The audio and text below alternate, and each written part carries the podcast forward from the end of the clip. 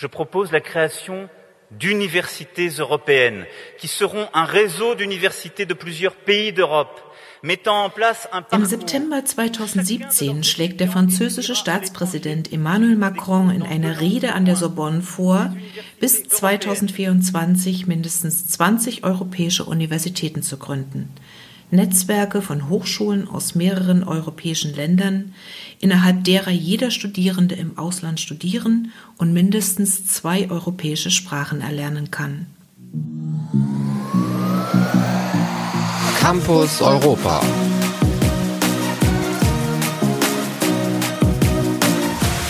Herzlich willkommen beim Campus Europa, dem DAAD-Podcast zu Themen rund um die europäischen Hochschulallianzen. Mein Name ist Anke Stahl. Ich arbeite für den DAAD und regelmäßig spreche ich hier mit einem Partner aus solch einer europäischen Hochschule über die konkreten Erfahrungen der Hochschulallianz und über ihren Beitrag zu den globalen Herausforderungen. Gemeinsam werden wir einen Blick hinter die Kulissen der europäischen Hochschulallianzen werfen und diese aus verschiedenen Blickwinkeln betrachten. Mein heutiger Gast ist Herr Professor Dr. Dr. Hans-Jochen Schiever, bis zum 30. September 2020 Rektor der Albert-Ludwigs-Universität Freiburg. Dass die Universität Freiburg gleich von Beginn an Teil einer sogenannten Europäischen Hochschulallianz wurde, kommt nicht von ungefähr. Dort entstand bereits vor Jahren ein grenzüberschreitender akademischer Verbund, genannt EUCOR, dessen Präsident Herr Professor Schiever war und ist ein Hochschulnetzwerk, das eine Art Nukleus für Epikur bildete. Das Netzwerk, über das ich heute mit Herrn Professor Schiever sprechen möchte. Welche Chancen und welche Herausforderungen das Netzwerk Epikur birgt für die beteiligten Hochschulen, ihre Studierenden und Lehrenden und nicht zuletzt, welchen Beitrag Epikur für ein starkes Europa leisten kann. Nun aber möchte ich ganz herzlich meinen Gast begrüßen. Herr Professor Schiever, schön, dass Sie heute Gast im Campus Europa Podcast sind. Ja, herzlichen Dank für die Einladung. Ich bin sehr gern gekommen, denn äh, die europäischen Universitäten sind für mich eine Herzensangelegenheit und äh, ich bin froh, wenn ich äh, für diese neue Initiative hier auch werben und eintreten kann. Ja, vielen Dank. Das freut uns sehr. Und ich glaube, das ist zum Einstieg in diese Podcast-Reihe auch ganz besonders wichtig. Herr Professor Schiever, ich würde aber gerne zunächst mit einer persönlichen Frage ins Gespräch einsteigen. Sie haben ja ähm, an der Freien Universität studiert, und zwar Germanistik in den 1980er Jahren. Wie verbreitet war denn zu Ihrer Studienzeit ein Studienaufenthalt im Ausland? Also in den äh, 70er, 80er Jahren äh, war es äh, nicht üblich, äh, dass äh, seitens der äh, Fakultäten sehr intensiv äh, für Auslandsaufenthalte geworben wurde. Es wurde auch eigentlich nie das als eine selbstverständliche Erfahrung äh, für einen Studienverlauf äh, verbreitet, so dass wir eigentlich eher darüber nachgedacht haben, die Universität innerhalb des deutschsprachigen Raums zu wechseln und jetzt nicht über den deutschsprachigen äh, Raum hinaus äh, uns irgendwelche Pläne äh, oder Gedanken gemacht haben. Was natürlich aus der damaligen Berliner Perspektive und erst recht aus der Perspektive der Freien Universität Berlin eine Rolle gespielt hat, waren die guten Verbindungen in die USA, so dass natürlich das ein Thema war, ob äh, wir in die USA gehen sollten, ein Fulbright-Stipendium oder ähnliches beantragen sollten. Aber das war natürlich nur für eine verschwindend äh, kleine Zahl von Studierenden möglich. Sie müssen sich vorstellen, in den 80er Jahren studierten äh, allein äh, in der Germanistik zumindest statistisch gesehen 8000 Studierende an der Freien Universität Berlin und insofern äh, studierten wir eigentlich in Berlin und Berlin war auch ein spannender Ort, das zu tun. Wie war es denn umgekehrt? Äh, für ausländische Studierende der Germanistik ist Deutschland ja bis heute ein ungeheuer wichtiges Zielland. Gab es denn in Ihrer Studienzeit äh, da auch Kontakte und Austausch im Fachbereich Germanistik mit ausländischen Studierenden, Auslandsgermanisten, will ich mal sagen? Also wir hatten natürlich äh, sehr intensive Kontakte zur äh, sogenannten Auslandsgermanistik äh, und zwar über die äh, Professoren und die Wissenschaftler und Wissenschaftlerinnen, mit denen wir zusammengearbeitet haben. Denn in den 70er, 80er Jahren war die äh, Auslandsgermanistik noch eine sehr, sehr äh, starke Partnerin. Sie war gut aufgestellt, insbesondere in Großbritannien. Es war selbstverständlich, dass die renommierten britischen Universitäten Lehrstühle hatten für neurodeutsche Literatur, für Sprachwissenschaft, für auch sogar ältere deutsche Literatur und Sprache. Und insofern gab es eben auch äh, ein Anglo-German Colloquium, das äh, jedes Jahr stattfand, einmal in Deutschland, einmal in Großbritannien. Das war natürlich besonders interessant für die jungen Wissenschaftlerinnen und Wissenschaftler, die gerade an ihren Doktorarbeiten saßen und dann diesen Austausch nutzen konnten, um eben auch in andere akademische Kulturen hineinzufinden, auch äh, andere Anregungen zu bekommen. Ähnliche Beziehungen gab es auch äh, nach Frankreich. Die waren nicht so gut äh, sozusagen standardisiert organisiert, aber auch dort war die Germanistik sehr stark vertreten. Das galt auch für die USA. Das hat sich deutlich verändert. Die Auslandsgermanistik Logistik ist äh, in den letzten Jahrzehnten auf dem Rückzug und äh, ist als starker Partner eigentlich nur noch äh, selten verfügbar. Sie hatten äh, gerade gesagt, Großbritannien. Sie sind ja selbst als junger Wissenschaftler in Großbritannien gewesen. Wie würden Sie denn Ihren Aufenthalt, Ihren Forschungsaufenthalt äh, damals rückblickend bewerten? Also mein Aufenthalt in Oxford war unter akademischen Gesichtspunkten die schönste Zeit meines akademischen Lebens. Dort war es möglich, immer noch mit einem Habilitationsstipendium der Deutschen Forschungsgemeinschaft äh, für zwei Jahre zu arbeiten und äh, ideale Arbeitsbedingungen äh, anzutreffen. Denn in den, auch in den 90er Jahren war die Germanistik, auch die Medievistik, die, Geschichtswissen, die Geschichtswissenschaft sehr stark dort vertreten, sodass das ein wunderbarer Platz war, um ein zweites Buch zu schreiben und äh, intensiven wissenschaftlichen Austausch zu pflegen. Insofern habe ich diese Zeit in allerbester Erinnerung, war sogar verführt, äh, darüber nachzudenken, ob ich überhaupt wieder nach Deutschland äh, zurückkehren soll. Aber letztlich äh, haben wir uns entschieden, den Schritt zurückzugehen, wieder nach Deutschland und ich bereue es nicht. Das freut mich auch, sonst wären Sie vielleicht heute nicht mein Gast in diesem äh, Thema europäische Hochschulen, denn ähm, das macht man ja mit einem lachenden und weinenden Auge, wenn man an Großbritannien denkt und an den äh, Brexit, der ja unmittelbar vor der Tür steht.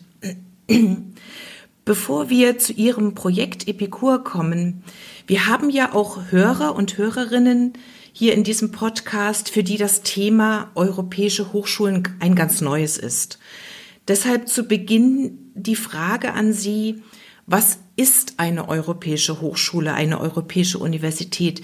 Wie würden Sie, Herr Professor Schiever, das jemandem erklären, der diesen Begriff noch nie gehört hat?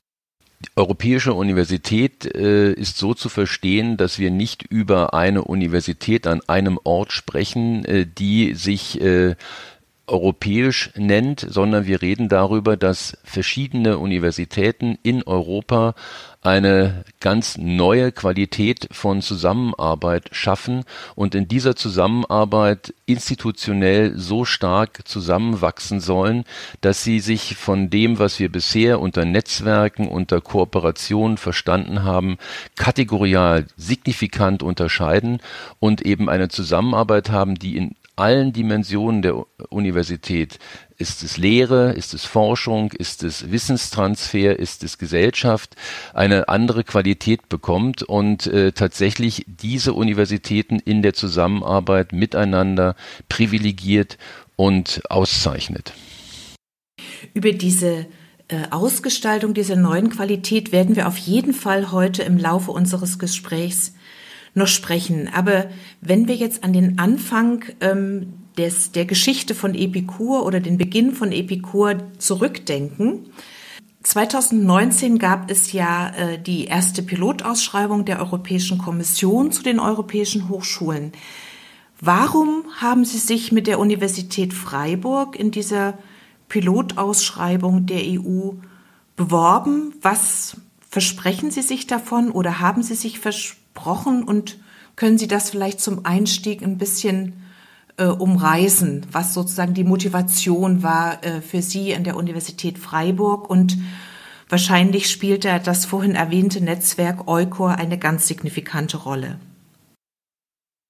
Ja, spannend war vor allen Dingen die Zeit, äh, bevor diese Ausschreibung überhaupt äh, erschien und wir uns bewerben konnten. Denn äh, einerseits gab es natürlich am Oberrhein, wo Freiburg äh, liegt, schon seit langer, langer Zeit eine intensive Verbindung zwischen den dort angesiedelten Universitäten, der Universität Basel, der Universität de Haute-Alsace, der Universität de Strasbourg und des Karlsruhe Institute of Technology. Wir hatten schon 1989 begonnen zusammenzuarbeiten, weil einfach diese geografische Lage historisch einmalig ist, dass äh, in äh, einer Pendeldistanz äh, Weltklasse-Universitäten miteinander zusammenarbeiten können. Und insofern waren wir schon 2015 soweit, eine europäische Rechtsperson zu werden, ein europäischer Verbund zur territorialen Zusammenarbeit. Und das hat natürlich große Aufmerksamkeit erregt. Es gibt keinen weiteren solchen Verbund von äh, fünf Universitäten bisher bisher.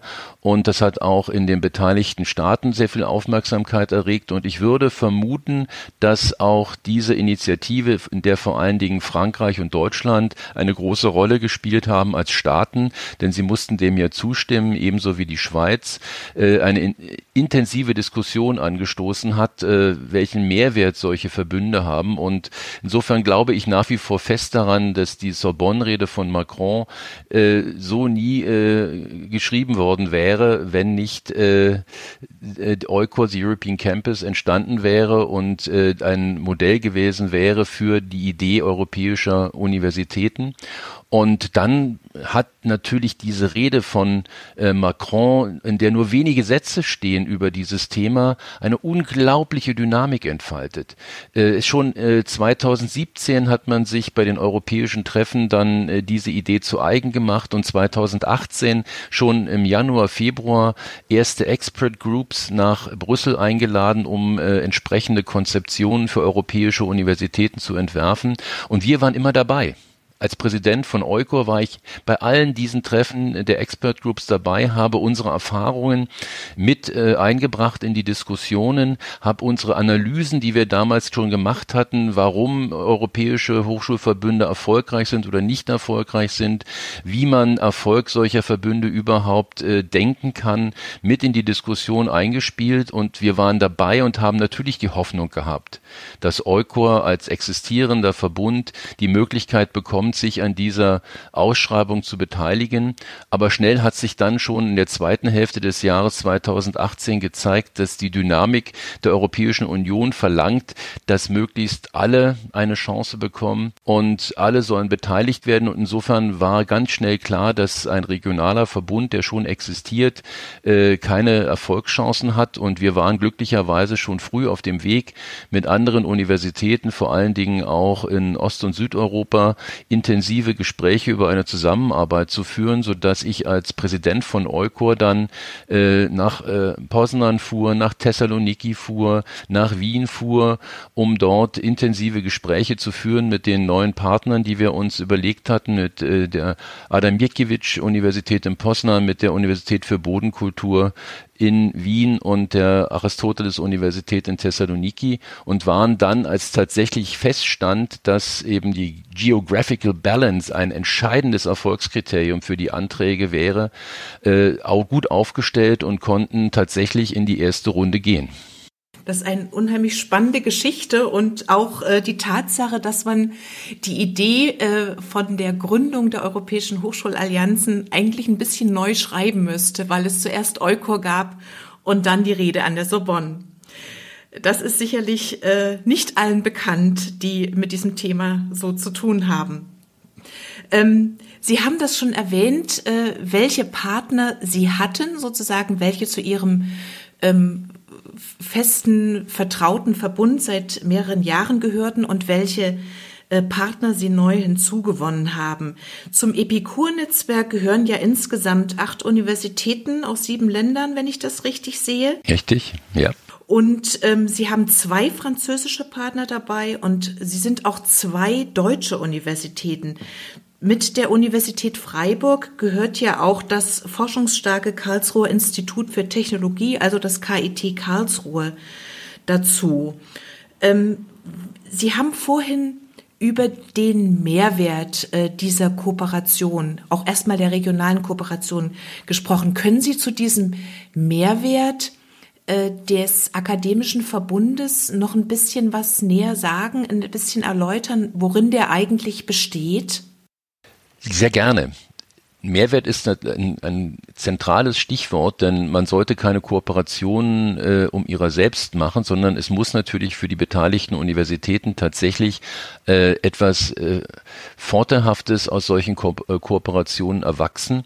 Und insofern bedarf es natürlich einer Potenzialanalyse, äh, ob diese Universitäten, die sich miteinander verbinden, tatsächlich zusammenpassen, ob diese Universitäten Gemeinsamkeiten haben, die tatsächlich erfolgversprechend sind, wenn man sie weiterentwickelt. Und da haben wir natürlich in Eukor auch äh, die entsprechende Expertise entwickelt. Wir hatten dort ein Interreg-Projekt äh, auf den Weg gebracht 2016, um eine Strategie für diesen Eukor-Verbund äh, zu entwickeln, hatten entsprechende Mittel, um Potenzialanalysen zu machen. Das heißt, äh, in welchen Wissenschaftsbereichen sind die Universitäten stark, wo gibt es gemeinsame Publikationen, wo gibt es schon gemeinsame Studiengänge und äh, auf der Basis dieser äh, Analysen haben wir dann auch unsere Partner für Epikur ausgewählt. Also auch hier war es kein Zufall, dass wir mit Poznan, mit Thessaloniki, mit Wien und Amsterdam gesprochen haben, sondern wir haben genau hingeschaut, haben wir mit diesen Universitäten schon intensive Kontakte, haben wir gemeinsame Publikationen mit diesen Universitäten, haben wir gemeinsame Studiengänge. Das traf auf alle diese Universitäten zu. Und deswegen haben wir quasi aus Euko heraus, und deswegen gibt es eben diese zwei französischen und zwei deutschen Universitäten in unmittelbarer Nachbarschaft, die zu Epikur gehören, also aus Euko heraus dann äh, die äh, Europäische Universität, wie sie sich, wie sie in Brüssel entworfen worden ist, dann äh, auch äh, realisieren können und hatten natürlich damit auch einen gewissen äh, analytischen und intellektuellen Vorsprung, weil wir das alles schon einmal äh, für Eukor getan hatten und wir konnten jetzt die ganzen Instrumente, die ganzen Erfahrungen, die wir gesammelt hatten, äh, von 2015 bis 2018 auf den neuen Verbund übertragen und das war die große Chance, tatsächlich diese Partner dann innerhalb kürzester Zeit zu einem kohärenten Antrag, zu einem kohärenten äh, Modell zusammenzubringen. Und das ist auch die Stärke, die wir haben in der Zukunft. Wir wissen, wie es geht da wäre meine Frage jetzt noch direkt dahinter, wie haben Sie denn das gemacht? Also Sie haben diese Potenzialanalysen durchgeführt, um die neuen Partner hinzuzugewinnen und dann sind Sie hingefahren. Sie haben ja vorhin gesagt, Sie haben sich da hauptsächlich um den um die Gewinnung sozusagen der Partner gekümmert als äh, Präsident von Eukor. Sind Sie dann hingefahren, haben Gespräche geführt? Äh, wie schnell ging das, die Partner zu überzeugen? Wie waren da die Schritte? Denn Sie haben recht, es blieb ja wenig Zeit, um dieses neue Netzwerk zu formen. Also was Brüssel jetzt gemacht hat, wenn man das mal in anderen Worten fasst, die haben natürlich ein, äh, eine, eine, Brüssel hat sozusagen eine Partnervermittlungsagentur aufgemacht mit äh, der Idee der European University Alliances und hat einen europäischen Heiratsmarkt der äh, Universitäten und Hochschulen eröffnet. Und wir waren halt äh, sehr, sehr früh dabei und haben natürlich früher als andere realisiert, äh, was das jetzt für Chancen äh, in sich birgt, was das bedeutet. Und deswegen konnte ich natürlich mit dieser grundsätzlich äh, faszinierenden Idee einer äh, ganz privilegierten, intensiven Zusammenarbeit über Grenzen hinweg in Europa äh, die Partner ansprechen und sie sehr früh äh, auf diesen Chancen aufmerksam machen. Äh, denn es gab natürlich auch andere, die dann kamen und gesagt haben, wollt ihr nicht mit uns, wollen wir nicht äh, in dem, in dem oder in jedem äh, Verbund miteinander zusammenarbeiten. Und wir hatten natürlich mit Eukor sozusagen schon Proof of Concept. Wir konnten sagen, hier, es funktioniert, es geht, wir wissen, wie es geht. Wenn ihr mit uns zusammenarbeitet, dann äh, sind die Erfolgschancen besonders hoch und das war nicht einfach. Wir mussten natürlich, oder vielmehr ich persönlich bin dann äh, in die in die äh, anderen zu den anderen Partneruniversitäten gefahr, gefahren habe, mit den Hochschulleitungen intensiv diskutiert habe, ihnen die Vorteile und ja auch natürlich die Herausforderungen. Es ist ja nicht nicht nur Vorteil, es ist ja auch eine Anstrengung, es ist ja auch ein Wille dazu notwendig, dass man das auch realisiert und äh, habe dann natürlich äh, auch Erfolg gehabt und habe sie überzeugt, mit uns zusammenzuarbeiten, also mit äh, dem äh, mit mit Straßburg, Mulhouse, Karlsruhe und Freiburg und nicht mit anderen, die eben auch an die Tür klopften. Und äh, insofern sind auch teilweise die Universitäten, die jetzt mit uns zusammenarbeiten, für diese frühe intensive Werbung sehr dankbar. Zum Beispiel haben die Österreicher in der ersten Runde dem gar nicht so viel Aufmerksamkeit äh, gezollt, sodass zum Beispiel die Universität für Bodenkultur in der ersten Runde eine von zwei österreichischen äh, Universitäten war, die überhaupt zu den Pioneers gehörten. Und das hat natürlich in Österreich viel Aufsehen erregt. Ähnlich galt das für die Adam Mickiewicz Universität in Poznan, die eben auch zu den ersten gehörte damit. Und äh, das war eben nur dadurch möglich, dass wir diese wunderbare Erfahrung mit einbringen konnten von Eukor und dadurch eben auch in der Lage waren, einen äh, erfolgreichen Antrag zu schreiben, der natürlich auch ein besonderes Profil hat. Das muss ich natürlich auch sagen, denn unsere Grundidee war, dass wir die Liberal Arts and Sciences Education europaweit in unserem Verbund dann äh, zukünftig anbieten werden. Das heißt, ähm, die Universität Freiburg, also mit Ihnen sozusagen in der persönlichen Rolle, hat sich vor allen Dingen um die Gewinnung der Partner gekümmert. Das waren, das waren Sie. Das war sozusagen Ihre Aufgabe und äh, resultierte aus den Erfahrungen, den guten Erfahrungen mit Eukor. Als Präsident von Eukor war ich natürlich äh, in der Pflicht, das zu tun und hatte natürlich auch die Legitimation, das zu tun äh, und habe das natürlich mit den anderen Partnern abgesprochen gehabt. Äh, und äh, insofern konnten wir eben äh, sehr, sehr schnell äh, uns äh, in Richtung eines größeren Netzwerks bewegen und das auch sehr erfolgreich tun. Und äh, die anderen äh, Vertreter im Eukor haben das natürlich dann auch äh, mit Wohlwollen begleitet und sich dann natürlich auch mit den neuen Partnern an den Tisch gesetzt. Und das war keine einfache Aufgabe acht Hochschulleitungen, das war ja ein, ist ja im Grunde ein Top-Down-Prozess erstmal, acht Hochschulleitungen äh, um einen Tisch herumzubringen und dann einen gemeinsamen Antrag zu schreiben, äh, das hatte, ist eine, eine Lebenserfahrung, die schon auch noch etwas Besonderes hat. Ich habe mir das auch für die zweite Runde, die ja dieses Jahr stattgefunden hat, vorgestellt, in Zeiten von Corona, wenn man sich eben nicht persönlich vielleicht sehen kann. Also dieses Vertrauen auch herstellen zu neuen Partnern, das Vertrauen gewinnen, das äh, passiert ja in der Regel immer sehr persönlich, auf persönlicher Ebene. Und ich glaube, das ähm, macht die Gewinnung von neuen Partnern heutzutage unter diesen Bedingungen doch erheblich schwieriger. Wie würden Sie das sehen? Zum Glück war es ja so, dass die Anträge für die zweite Runde äh, Ende Februar abgegeben werden mussten, sodass also im Grunde die Erarbeitung der Anträge noch vor der wirklichen Corona-Krise stattgefunden hat. Die Herausforderung, die wir alle jetzt haben, ist natürlich, äh, wie geht man in Zeiten von Corona dann mit der Entwicklung dieser äh, University Alliances, dieser europäischen Universitäten weiter voran.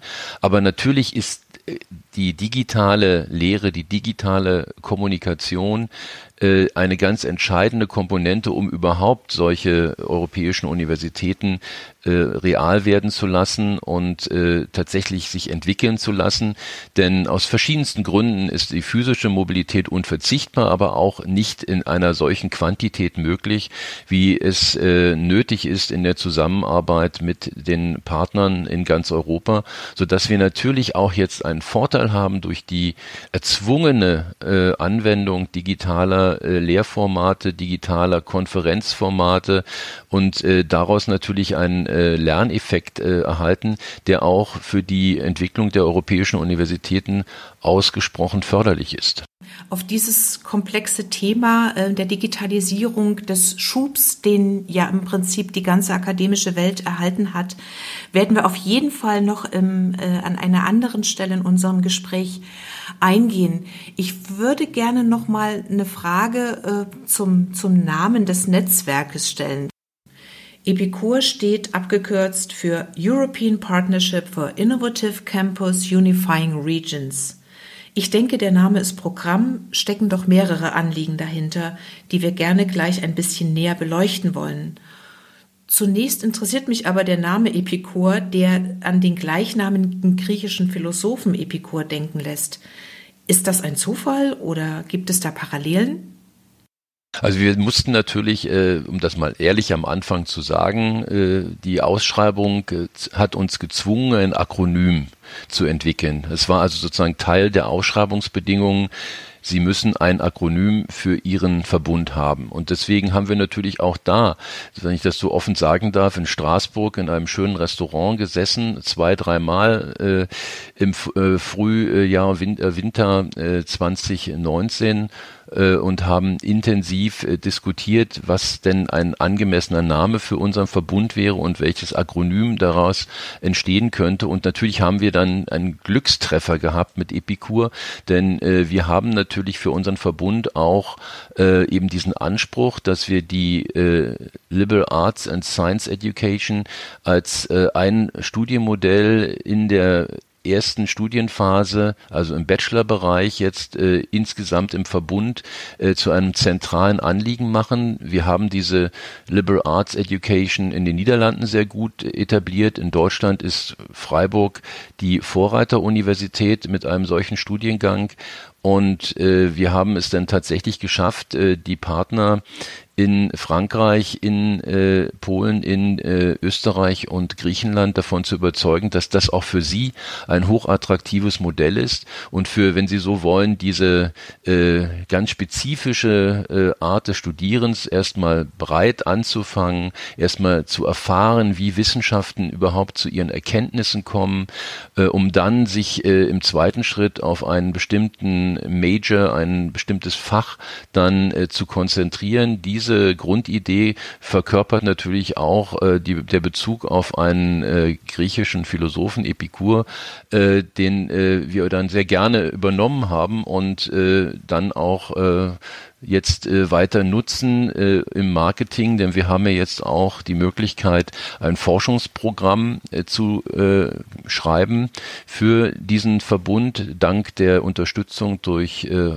Horizon äh, 2020 haben wir jetzt zwei Millionen Ende Juli bekommen, um das zu tun. Und da reden wir dann eben, indem wir Epikur nutzen als äh, Namen von den Herausforderungen, die nennen wir dann Epi Challenges und äh, von den Konferenzen, die nennen wir dann Epicamps. Und äh, wenn wir dann unsere Profile definiert haben, dann werden daraus Epicluster, also im Grunde äh, Lehr- und Forschungsprofile äh, äh, für unseren Verbund. Und äh, das ist, denke ich, auch wichtig, damit das sichtbar wird, damit das sich auch im Bewusstsein der Menschen verankert, dass es jetzt eben diese neue Qualität gibt und die neuen Möglichkeiten äh, in einem solchen Verbund für die Studierenden, für die Wissenschaftler äh, privilegiert privilegiert arbeiten zu können. Auf jeden Fall ist es ein sehr eingängiger Name und ähm, die Aktivitäten, die Sie jetzt gerade beschreiben oder die Bezeichnungen, die Sie nutzen werden, das etabliert ja auch sowas wie ein Branding, wie eine Marke äh, im Namen. Richtig. Und ähm, wenn sich die europäischen Hochschulallianzen auch so ein bisschen stärker noch in der Allgemeinheit, in der Gesellschaft äh, auch durchgesetzt haben als, als neue Institution, dann kann man auch, ähm, wenn man vielleicht außerhalb des, äh, aus dem, nicht aus dem Hochschulbereich kommt, durchaus mit der Zeit etwas damit verbinden. Ähm, das ist ja auch ein wichtiges Anliegen dieser europäischen Hochschulallianzen, also aus der Hochschulwelt sozusagen hinaus auch zu tragen. Die Europäische Kommission spricht ja von einem Quantensprung in der Zusammenarbeit zwischen allen Arten von Hochschuleinrichtungen aus allen Regionen Europas. Ähm, wie versteht denn Epikur diesen Quantensprung? Macht er sich jetzt vielleicht schon bemerkbar oder woran wird man das einmal festmachen können, messen können, ob es da einen Quantensprung gegeben hat? Also wenn man jetzt mal ehrlich ist und Physiker wäre, wüsste man, dass Quantensprünge eigentlich nur eine sehr geringe Distanz überwinden. Aber äh, das hat sich ja anders eingebürgert, das Wort Quantensprung. Man denkt, dass es wirklich ein, ein gewaltiger Schritt ist. Und äh, insofern verstehen wir das jetzt mal als gewaltigen Schritt. Und das muss man in verschiedenen Dimensionen sehen. Das kann man nicht einfach nur sagen, weil es jetzt diese Allianzen gibt, weil es diese Europäische Universität gibt, hat man jetzt eine ganz andere Situation.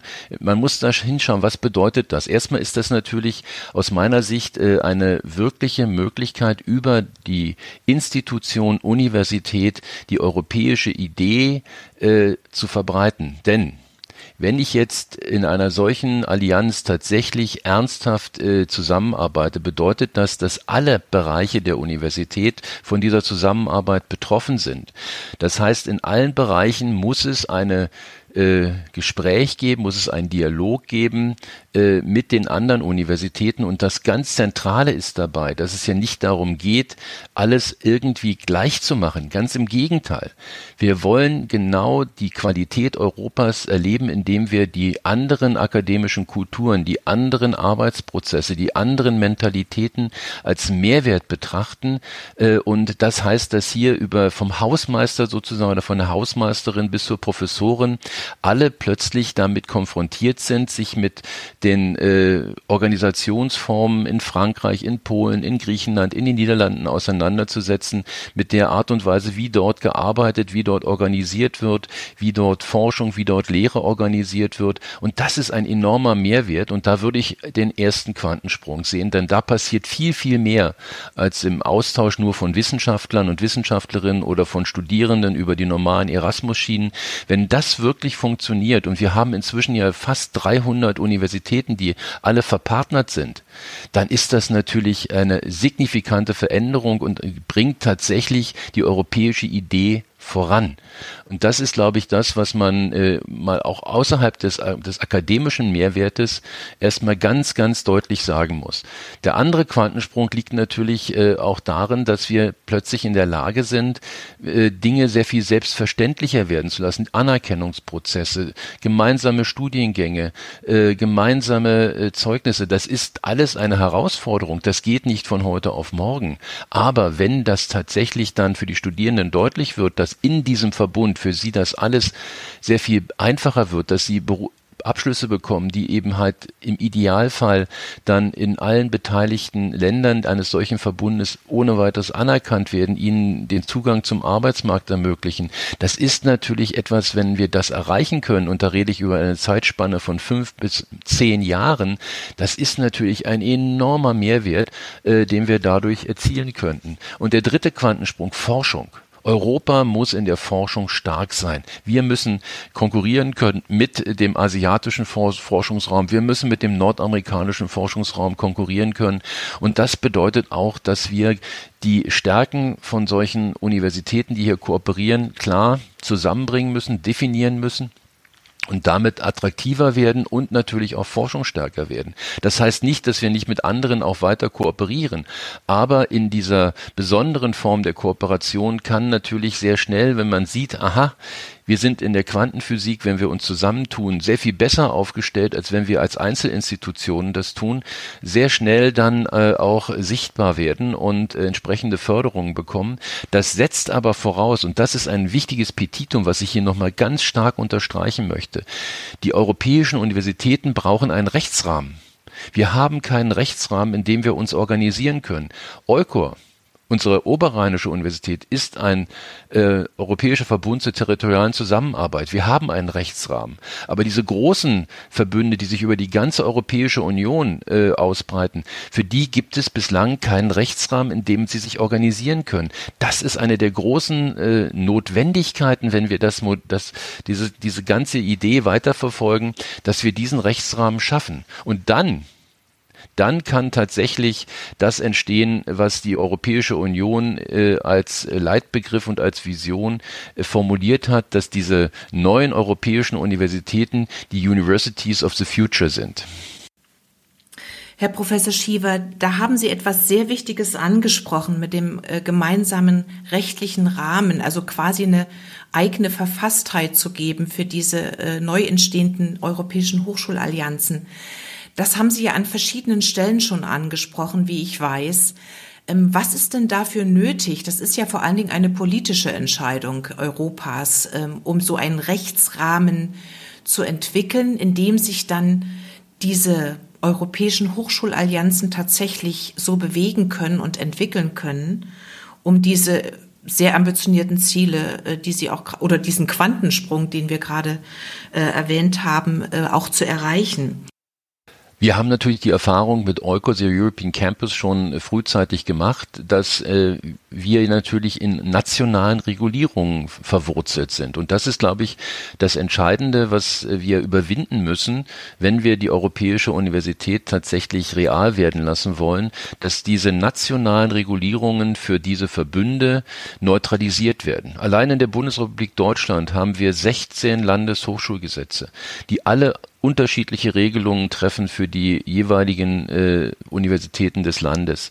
Wir haben dann ähnliche Situationen in äh, Frankreich, in Polen, in Griechenland. Das heißt, wir sind alle gebunden an einen Rechtsrahmen zurzeit als nationale Institutionen, die es uns tatsächlich enorm schwer machen, äh, dann diese äh, Dinge, die wir da vorgegeben haben, so weit zusammenzubringen, dass wir tatsächlich davon reden können, dass wir als europäische Universität äh, nach gemeinsamen Regeln und Regulierungen arbeiten können. Das ist ein gewaltiger Schritt, der da vor uns steht. Wir müssen wenn wir europäische Universitäten ernst nehmen, sie auch in einen europäischen Rechtsrahmen bringen. Und der kann natürlich nur äh, in Brüssel entworfen werden und er kann nur dann äh, auch äh, akzeptiert werden, wenn alle Mitgliedstaaten dem auch zustimmen. Das heißt, wenn wir europäische Universität tatsächlich zur University of the Future machen wollen, dann müssen natürlich die nationalstaatlichen Regelungen zum Teil für diese Verbünde aufgegeben werden. Es muss äh, Vereinfachungen geben in der Zusammenarbeit, in äh, der entsprechenden Zertifizierung von Leistungen und äh, der Gültigkeit äh, von äh, Prüfungen und auch von Abschlüssen. Und das ist, glaube ich, etwas, was man tatsächlich auf der politischen Bühne ganz deutlich adressieren muss, wenn tatsächlich die Ernsthaftigkeit besteht, daraus eine äh, visionäre und äh, zukünftige Landschaft für den europäischen Bildungs- und Forschungsraum zu machen.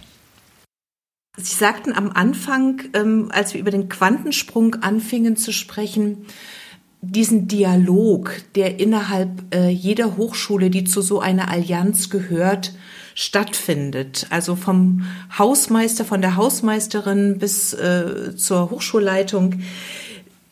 Da würde mich einfach mal interessieren aus der Sicht der Universität Freiburg, wie organisieren Sie denn diesen Dialog äh, zu der Frage der europäischen Identität, der europäischen Werte innerhalb Ihrer Universität? Nun, ich meine, Freiburg ist natürlich in gewisser Hinsicht in einer privilegierten Situation, weil wir dieses Thema äh, der europäischen Zusammenarbeit über Grenzen hinweg natürlich schon seit langer, langer Zeit äh, erfahren mit dem Verbund Eukor und äh, in diesem Zusammenhang gibt es natürlich schon äh, sehr stark etablierte äh, Verfahren, dass wir zum Beispiel unser Personal untereinander austauschen, also äh, Job Rotation äh, und damit natürlich äh, auch die entsprechenden Erfahrungen gesammelt werden können. Das setzt natürlich einerseits auch eine gewisse sprachliche Kompetenz voraus, die aber gerne erworben wird, auch durchaus im Bereich von Administration und Technik. Und äh, insofern ist das das Modell, mit dem wir arbeiten, dass wir eben unsere, unser Personal äh, in die anderen Partneruniversitäten schicken und äh, vice versa wir dieses Personal aus den anderen Universitäten bei uns aufnehmen. Das ist ein wunderbarer Prozess, äh, der auch sehr stark nachgefragt wird und äh, gut funktioniert. Dann ist es natürlich so, dass wir auch äh, zum Beispiel ein, ein Seed Money Instrument haben. Das heißt, wir nehmen nehmen ganz relativ geringe Gelder in die Hand äh, und äh, bieten dies an, um gemeinsame Lehr- und Forschungsprojekte zu entwickeln.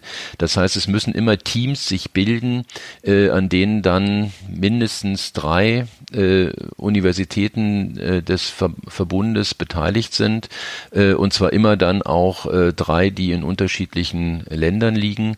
Äh, und das ist natürlich auch eine wunderbare Möglichkeit, um erstmal zu sehen, ist überhaupt ein Interesse da und äh, das Interesse ist da. Wir bekommen sehr, sehr viele Anträge für Forschungs- und Lehrprojekte äh, um äh, zu, äh, diese Kooperation innerhalb des Verbundes zu realisieren. Und wir haben auch gesehen, dass die Projekte, die wir dann fördern, auch tatsächlich äh, weiterarbeiten über die erste initiale Förderung hinaus, dann eben weitere Mittel einwerben.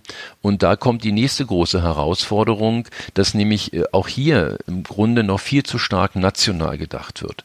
Wir haben in jedem Mitgliedsland der EU eine eigene nationale äh, Förderorganisation, sei es für Forschung, sei es für Lehre.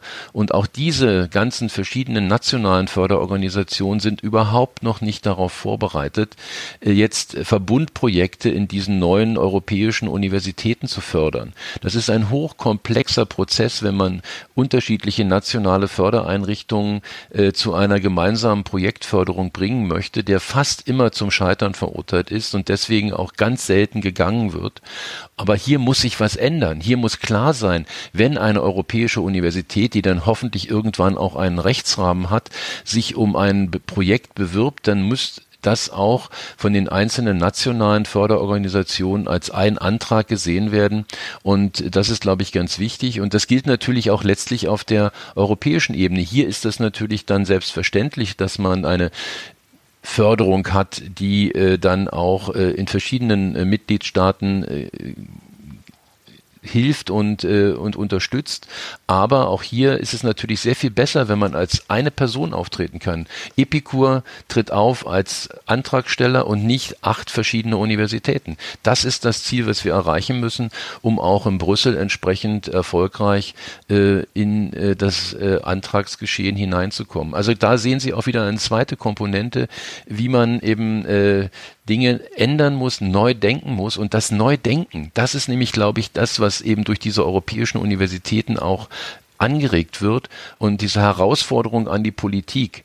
Und wir müssen hoffen, dass das auch von der Politik entsprechend ernst genommen wird.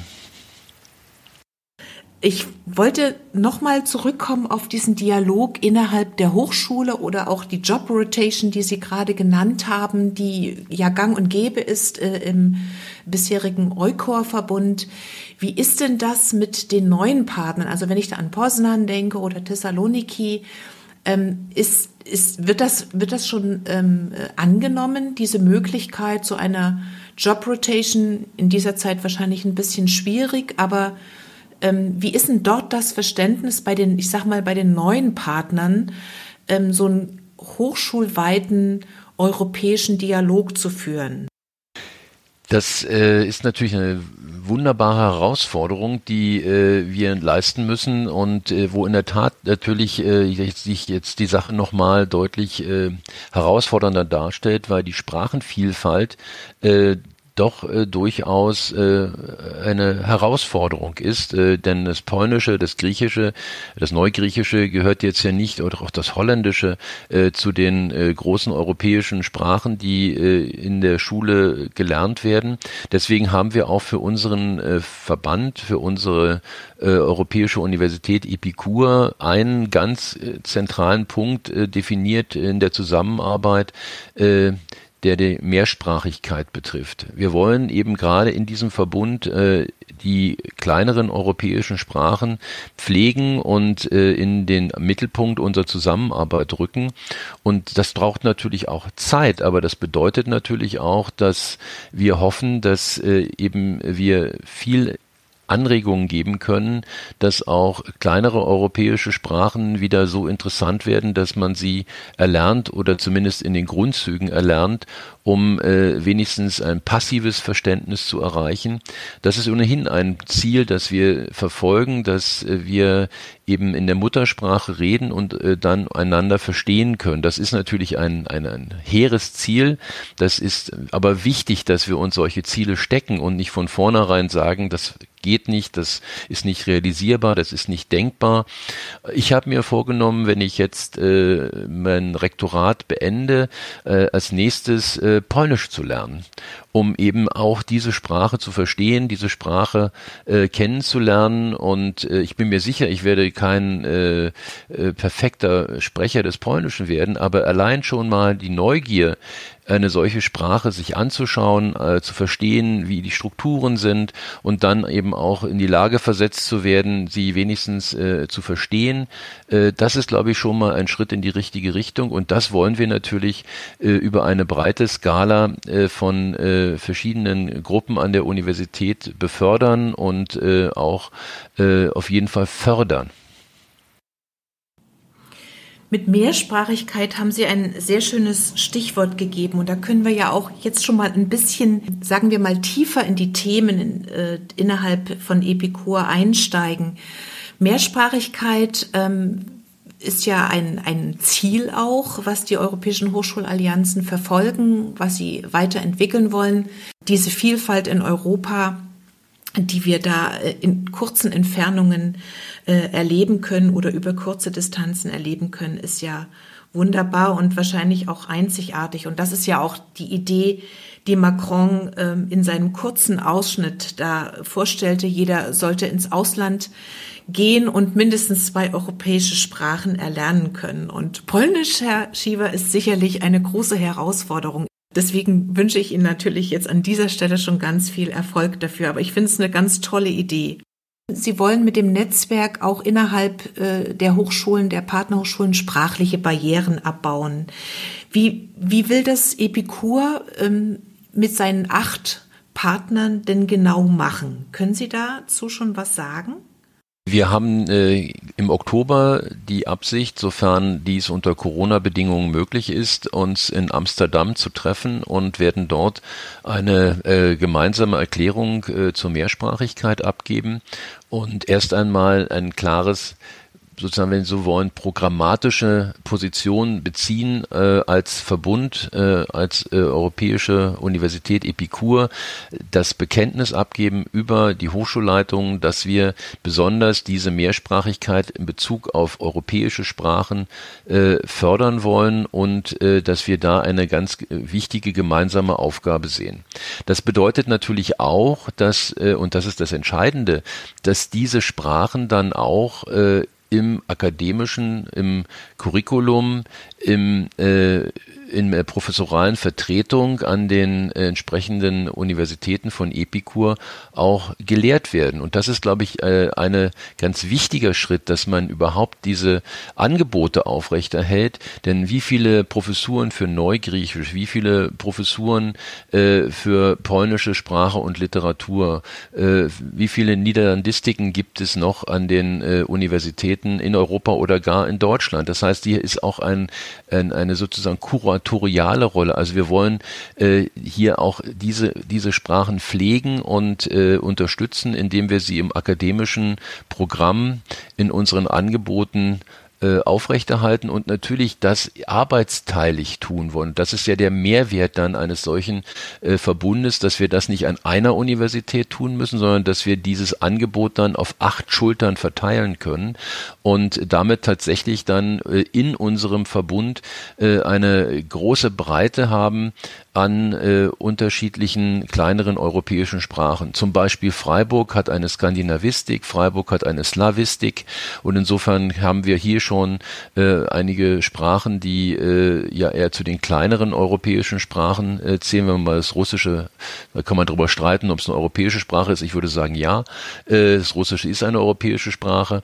Äh, und dann haben wir Rumänisch im Angebot und ähnliche Sprachen, die eben äh, in kleineren äh, äh, Biotopen gesprochen werden und äh, das dann eben unter den acht Universitäten auch zu organisieren und äh, dafür zu sorgen, dass das dann angeboten wird, ist, glaube ich, äh, ein, ein, eine wichtige Aufgabe, die wir uns dann ganz offiziell im Oktober geben werden.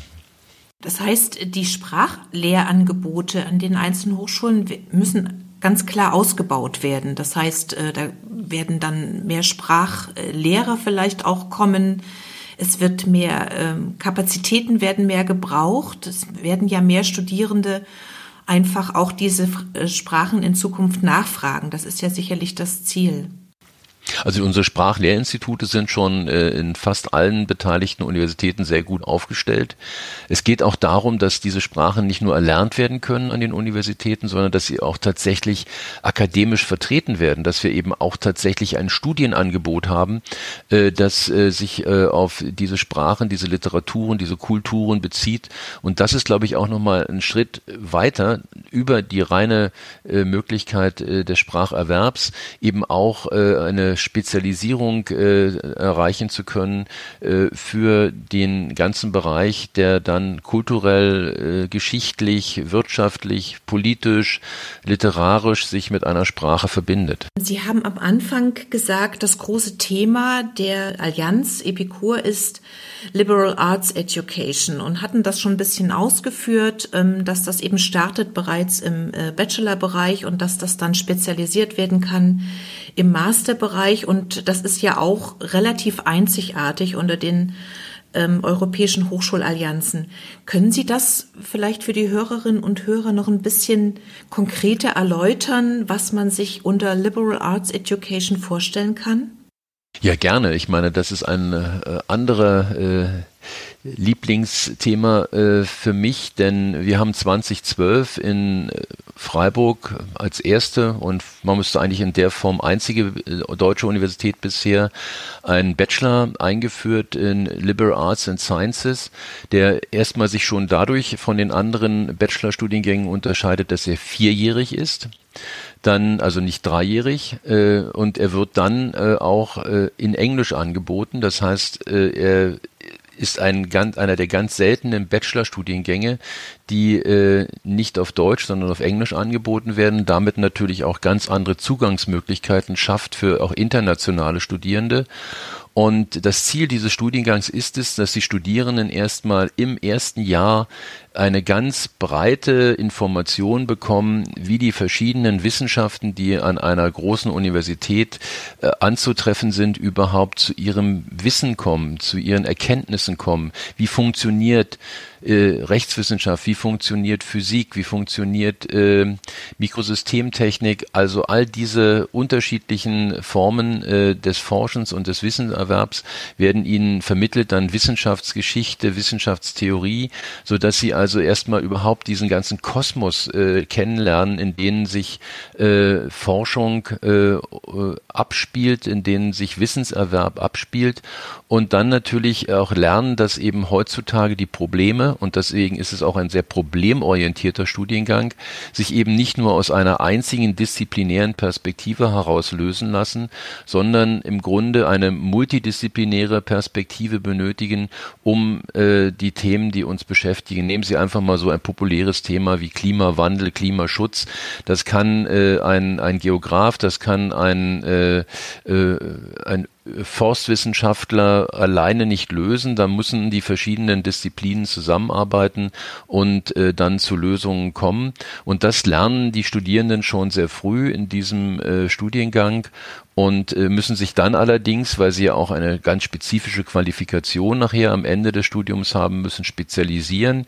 Wir bieten insgesamt jetzt vier Spezialisierungen an in Freiburg. Das eine sind Umweltwissenschaften, das andere sind Lebenswissenschaften, das äh, vierte sind äh, Kulturwissenschaften und äh, das, äh, das dritte damit ich jetzt das vierte übersprungen habe. Das dritte sind, ist dann, äh, wenn man so will, Regierungslehre, Politikwissenschaft, wir nennen das Governance. Und äh, das kann natürlich sehr schön bereichert werden durch entsprechende Spezialisierungen, die dann an den Partneruniversitäten in Epikur angeboten werden. Und, äh, und das ist natürlich etwas, was uns auch einen enormen Vorteil verschafft. Denn unsere Partneruniversitäten haben diesen Studiengang noch nicht.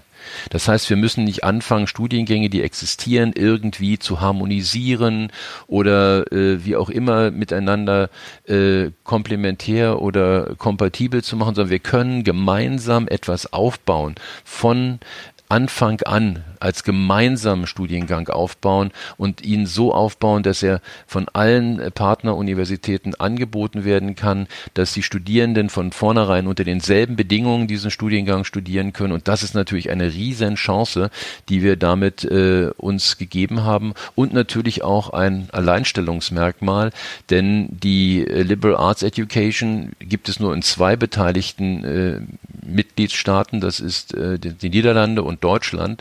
In allen anderen gibt es diese Liberal Arts Education noch gar nicht, sodass das natürlich auch dort dann für die beteiligten Universitäten, für unsere Partner innerhalb ihres eigenen nationalen Kontextes nochmal eine äh, Besonderheit ist, wenn sie das künftig anbieten werden.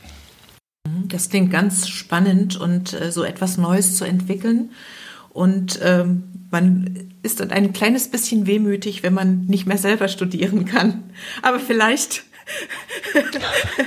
was heutzutage alles so. möglich ist ähm, und äh, vor allen Dingen, wie man das vernetzte Denken auch lernt. Oder auch Sie haben an einigen Stellen immer mal wieder das Wort Herausforderung benutzt und ähm, auch schon äh, ein großes Thema wie Klimawandel genannt. Das gehört sicherlich zu den großen äh, globalen Herausforderungen, genauso wie Migration oder die Veränderung unserer Arbeits- und Lebenswelten durch Digitalisierung. Und hinzu kommt natürlich dieser doch sehr beunruhigende Zustand Europas, will ich es mal vorsichtig formulieren.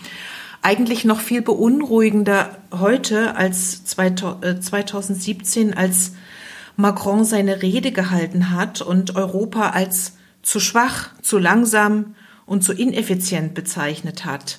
Und die europäischen Hochschulen sollten ein Baustein sein, um Europa voranzubringen. Die Frage ist natürlich, wie können europäische Hochschulallianzen, also der akademische Bereich, beitragen, diese immense Erwartung zu erfüllen, also Europa voranzubringen? Kann das gelingen? Und es gibt ja schon viele Jahre gibt es europäische Programme und nationale Förderprogramme, sodass sich die Frage stellt, was können denn diese europäischen Hochschulen der Zukunft besser machen als die Aktivitäten, die Kooperationen der vergangenen Jahre. Man muss ja auch Haltungen verändern, man muss Menschen verändern, bevor man eine Gesellschaft verändern kann.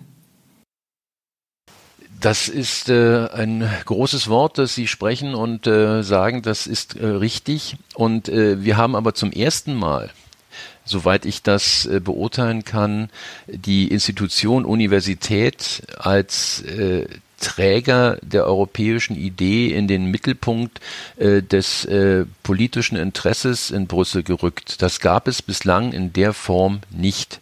Denn äh, wenn wir über, überlegen, welche Rolle Universitäten äh, auch in der Forschungsförderung in Brüssel gespielt haben, dann muss man sagen, dass sie eigentlich eher eine Randerscheinung waren. Man hat sich sehr stark auf äh, die großen Forschungseinrichtungen, nationalen Forschungseinrichtungen auch konzentriert.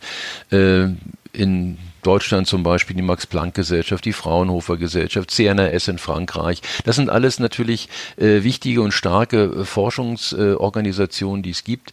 Aber mit der Universität fasse ich natürlich äh, etwas, was, äh, was ureuropäisches. Die Universität ist, wenn Sie so wollen, in Europa erfunden worden.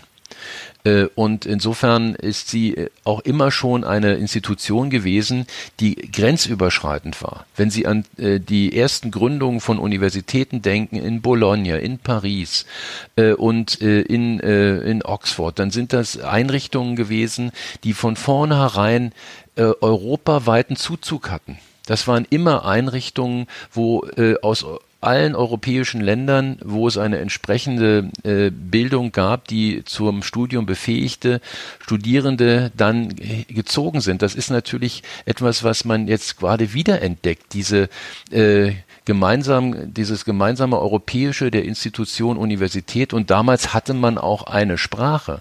Man sprach an Universitäten Latein und äh, damit konnte man sich natürlich unabhängig äh, von der sprachlichen und äh, regionalen und geografischen Herkunft entsprechend verständigen. Das ist eine neue Herausforderung, aber auch eine neue Qualität, dass wir das heute nicht mehr tun. Und das wollen wir ja auch nicht. Wir wollen uns ja nicht auf das Englische allein reduzieren, sondern wir wollen eben gerade in Europa auch diese sprachliche Vielfalt, das hatte ich ja unterstrichen, äh, aufrechterhalten und befördern. Und insofern ist das natürlich eine Riesenchance. Nehmen Sie ein Beispiel. Wir am Oberrhein, nochmal zurück zu Eukor. Wir äh, haben dort die Idee einer trinationalen Metropolregion, die eben äh, einen ein Bereich hat Wirtschaft, einen Bereich hat Zivilgesellschaft, einen Bereich hat Politik und einen Bereich Wissenschaft hat. Welcher Bereich ist die Lokomotive und zieht die Idee einer trinationalen Metropolregion? Die Wissenschaft. Die Wissenschaft hat gezeigt, dass das Grenzüberschreitende, dass der Transfer, dass das Zusammenbringen der unterschiedlichen akademischen Bereiche wunderbar funktioniert, dass daraus ein Mehrwert entsteht. Und insofern kann ich mir sehr gut vorstellen, dass auch diese europäischen Universitäten, wenn man uns die Chance gibt, sie entsprechend zu entwickeln, und ich will mich hier nicht wiederholen, die Rahmenbedingungen habe ich schon benannt, wenn man das wirklich ernst meint, dann hat man hier tatsächlich etwas, was in einer ganz besonderen Weise die europäische Idee transportieren kann und auch lebbar und erlebbar machen kann. Und das sollte man nicht verschenken. Das ist ein Schatz, den man jetzt hat. Und diesen Schatz sollte man tatsächlich auch hegen und pflegen und äh, nicht irgendwelchen äh, politischen Opportunitäten opfern. Ich greife mal das Bild der Lokomotive Wissenschaft auf. Das gefällt mir gut. Sie haben ja ähm, für Ihre Allianz auch diesen Anspruch formuliert. Mit unserer Allianz Epikur wächst Europa enger zusammen. Und ähm, haben an anderer Stelle auch ausgeführt, dass die Expertise aus Gesellschaft und Politik vernetzt wird, auch durch Epikur. Wenn wir jetzt nochmal die Lokomotive Wissenschaft bemühen oder das Bild sehen, wie macht das Epikur konkret? Vielleicht können Sie da ein Beispiel nennen, um diese Vernetzung, also gewissermaßen das aus der Wissenschaft in die Gesellschaft zu tragen, die Erkenntnisse. Das ist ja eine unheimliche Herausforderung, die, glaube ich, alle Universitäten umtreibt, wenn man von ihrer Rolle und der zunehmenden gesellschaftlichen Verantwortung spricht. Ja, natürlich keine einfache äh, Frage und keine einfach zu lösende Aufgabe, aber es kommt natürlich darauf an, mit welchen ähm, Forschungsdesigns wir arbeiten. Und ich glaube, ein äh, in der letzten Zeit auch von uns favorisiertes Modell ist das sogenannte Reallabor oder Living Lab, wie man es immer nennen will. Das heißt, dass wir Forschung so organisieren, dass wir unterschiedliche gesellschaftliche Sektoren mit in diese Forschung äh, einbeziehen. Das ist natürlich gerade im Bereich der Nachhaltigkeitswissenschaften, äh, wo wir über die äh, für jeden Menschen spürbaren Veränderungen, äh, die äh, in seiner Umwelt äh, beobachtbar sind, sei es eben Naturkatastrophen, sei es Trockenheit, sei es Wasserarmut und so weiter, natürlich die Möglichkeit bietet, hier gemeinsam über Lösungen nachzudenken. Wir haben das auch in den Städten natürlich äh, in der Frage, wie die Verkehrsleitsysteme entwickelt werden sollen, wie Stadtklima sich verändern muss, damit die Städte lebenswert bleiben, äh, wie man überhaupt äh, auch diesen ganzen Pendler-Themen äh, äh, in den Griff bekommen kann. Wir haben hier Energieversorgung und so weiter. Es gibt eine Fülle von aktuellen Themen, die natürlich auch in den äh, Sustainability Goals hinterlegt sind, äh, die uns beschäftigen und die sich unmittelbar auch äh, in der äh, Gesellschaft widerspiegeln, weil dort auch die jeweils Betroffenen sind. Und insofern machen wir jetzt Forschung mit den Betroffenen zusammen in diesen sogenannten Reallaboren und haben damit natürlich schon sehr schnell einen Schritt gemacht aus der reinen Forschungs-, aus der reinen Laborsituation heraus äh, in äh, die Gesellschaft, die wir einbeziehen in diese Forschungsfragen. Und das ist, glaube ich, äh, ein, ein Zukunftsmodell, was wir jetzt eben auch als ein ganz spezifisches Instrument in unserem Epikur-Verbund äh, als äh, Verfahren definiert haben, dass wir diese gesellschaftliche Sektoren übergreifende Art der, der Forschungsdesigns, des Forschungsprogramms, des Forschungskonzepts äh, zum, äh, zur Leitschnur unserer Arbeit machen. Und das haben wir natürlich auch äh, schon definiert, indem wir gesagt haben, die Profilbereiche, die wir jetzt äh, erstmal thematisieren wollen, betreffen einmal die Nachhaltigkeitsforschung, dann das ganze große Thema Migration und dann äh, als drittes auch äh, die äh, äh, Gesundheitsthematik, da gibt's natürlich dann immer äh, die entsprechenden englischen äh, Begriffe dafür, Global Urban Health, also Gesundheit als ein Thema, das man nicht nur durch eine Diagnostik und Therapeutik äh, regelt, sondern dass man auch dadurch adressiert, indem man vor allen Dingen auch die Lebensumstände thematisiert, die zu Erkrankungen führen oder jetzt gerade ganz aktuell das Thema überhaupt, wie geht man mit Epidemien um, wie kann man Epidemien kontrollieren, wie kann man sie äh, auch äh, gegebenenfalls verhindern oder kontrollieren. Das sind alles ganz zentrale Themen, mit denen wir uns äh, in unserem Verbund äh, äh, beschäftigen werden und die haben alle unmittelbar dann auch schon einen Bezug in die Gesellschaft hinein. Das klingt sehr spannend mit diesen Real Labs. Wie wird denn das kommuniziert? Also wenn man dort eine Lösung eines, sage ich mal, zum Beispiel Verkehrsproblems oder auch eines Gesundheitsproblems äh, erforscht hat, mit den Betroffenen zusammen, das in die Anwendung kommt. Ähm, wie wird es denn kommuniziert? Wie erfahren auch andere Bürger ähm, von den Ergebnissen, von den Möglichkeiten durch Epikur? Gibt es da ähm, ein Konzept, ein Kommunikationskonzept? Und vielleicht in diesem Zusammenhang auch noch die Frage, wie machen das ihre Partner in anderen Ländern? Das ist ja überall auch ein bisschen unterschiedlich, wie Wissenschaft mit Gesellschaft kommuniziert. Ich meine, auch hier äh, kann ich nur sagen, dass äh, die verschiedenen Formate, die wir haben, äh, ausgetauscht werden. Wir haben natürlich im Grunde standardmäßig in allen Universitäten äh, die verschiedensten Formate, die wir dann anbieten.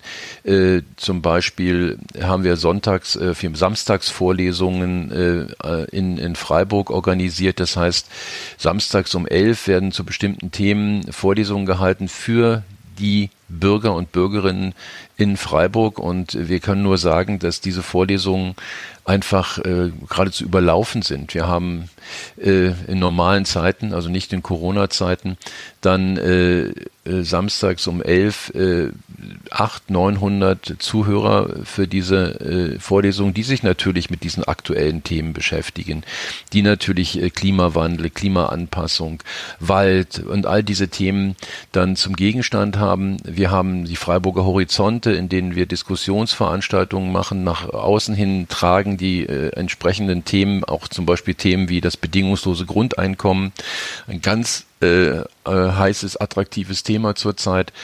Und äh, insofern sind das Formate, die andere äh, Universitäten, mit denen wir zusammenarbeiten, entweder haben oder übernehmen können. Und wir schauen, was die anderen haben. Aber eins muss man natürlich auch sagen. Es gibt nicht nur eine Bringschuld der Universitäten, sondern es gibt auch eine Hohlschuld der Menschen, die in anderen gesellschaftlichen Bereichen sind.